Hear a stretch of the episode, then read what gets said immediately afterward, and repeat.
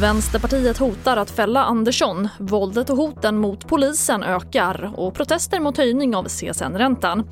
Ja, här är T V fyra-nyheterna som börjar med att Vänsterpartiet kommer inte släppa fram Magdalena Andersson som ny statsminister så länge det inte finns en framförhandlad uppgörelse som partiet kan godkänna.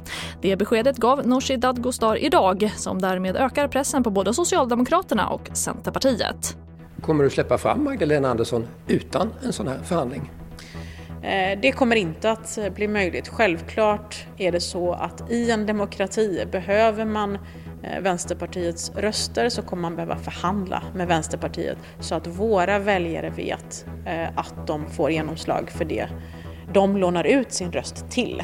Det är grunden i vår demokrati. Och det sa Vänsterpartiets ledare Nooshi Dadgostar. Och våldet och hoten mot poliser har både ökat och blivit grövre, det rapporterade T V fyra-nyheterna igår.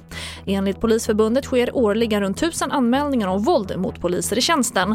Och samtidigt vittnar många i yttre tjänst om provokationer och hot som i dagens lagstiftning inte är straffbara.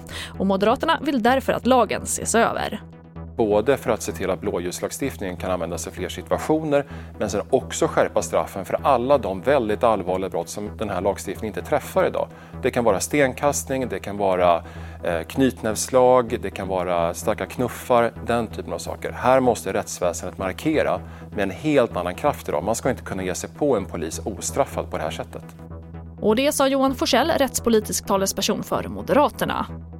Och vi avslutar med att studenter över hela landet genomförde idag protestaktioner. Orsaken är regeringens förslag om att höja räntan på studielånen från dagens nivå på noll komma noll fem procent till noll komma fem procent för alla som tagit lån efter nittonhundraåttionio, vilket är en tiofaldig höjning. Och det får avsluta den här sändningen. Fler nyheter det hittar du alltid på vår sajt t v fyra punkt se. Jag heter Charlotte Hemgren.